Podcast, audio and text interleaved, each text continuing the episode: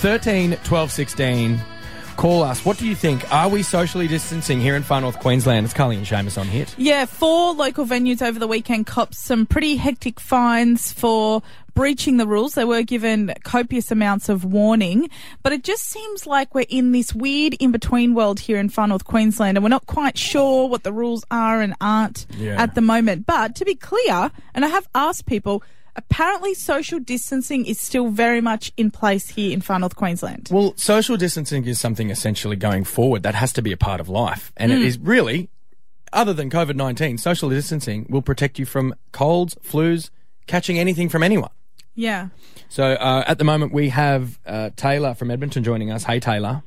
Hello. What do you think? Are people doing this in Far North Queensland? No, they're not, and they really should. What's your experience been when you're out and about in Far North Queensland? So I work in retail, and you know, serving customers, you got to tell them to step back that little bit. Um, going to the bank to perform your daily duties and whatnot, and there's you know stickers on the floor and signs as you walk in, and sanitizer and all that, and everyone just completely disregards it. Like I was in line at the bank the other day, and I had a man standing that close behind me, I could feel him breathing on my back, and I just turned around and just looked at him, and he gave me this look, and then looked at the floor and went, "Oh," and took you know those few steps back to stand on a sticker. Like it, it puts people doing the right thing in an awkward position when you've got to tell an elderly man to follow what is now everyday life and stand on a bloody sticker. You know. Yeah. Well, thanks for your thoughts there, Taylor. Uh, we've got Kim from Trinity. Hey, uh, what do you think? Where do you stand on this? Are people social distancing? Yeah, no, no, we're not. Now, what have you seen? Can you tell us why they're not? I, I think people are sort of, you know, doing half-assed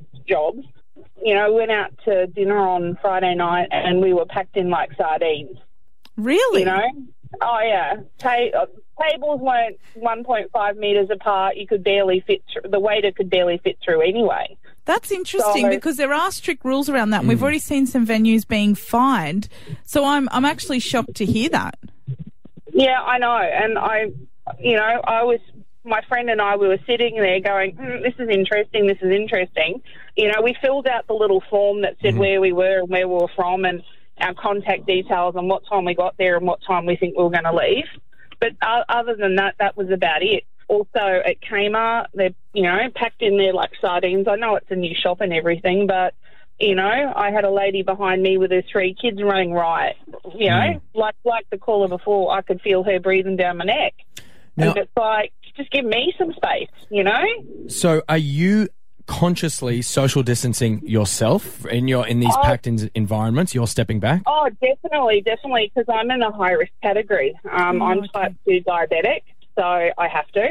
Well, thanks for your thoughts this morning, Kim. And Lizzie's going to wrap this up for it. Lizzie, you've got an interesting view. Uh, Obviously, you agree that we're not social distancing, but but you think it's interesting because we have no cases up here.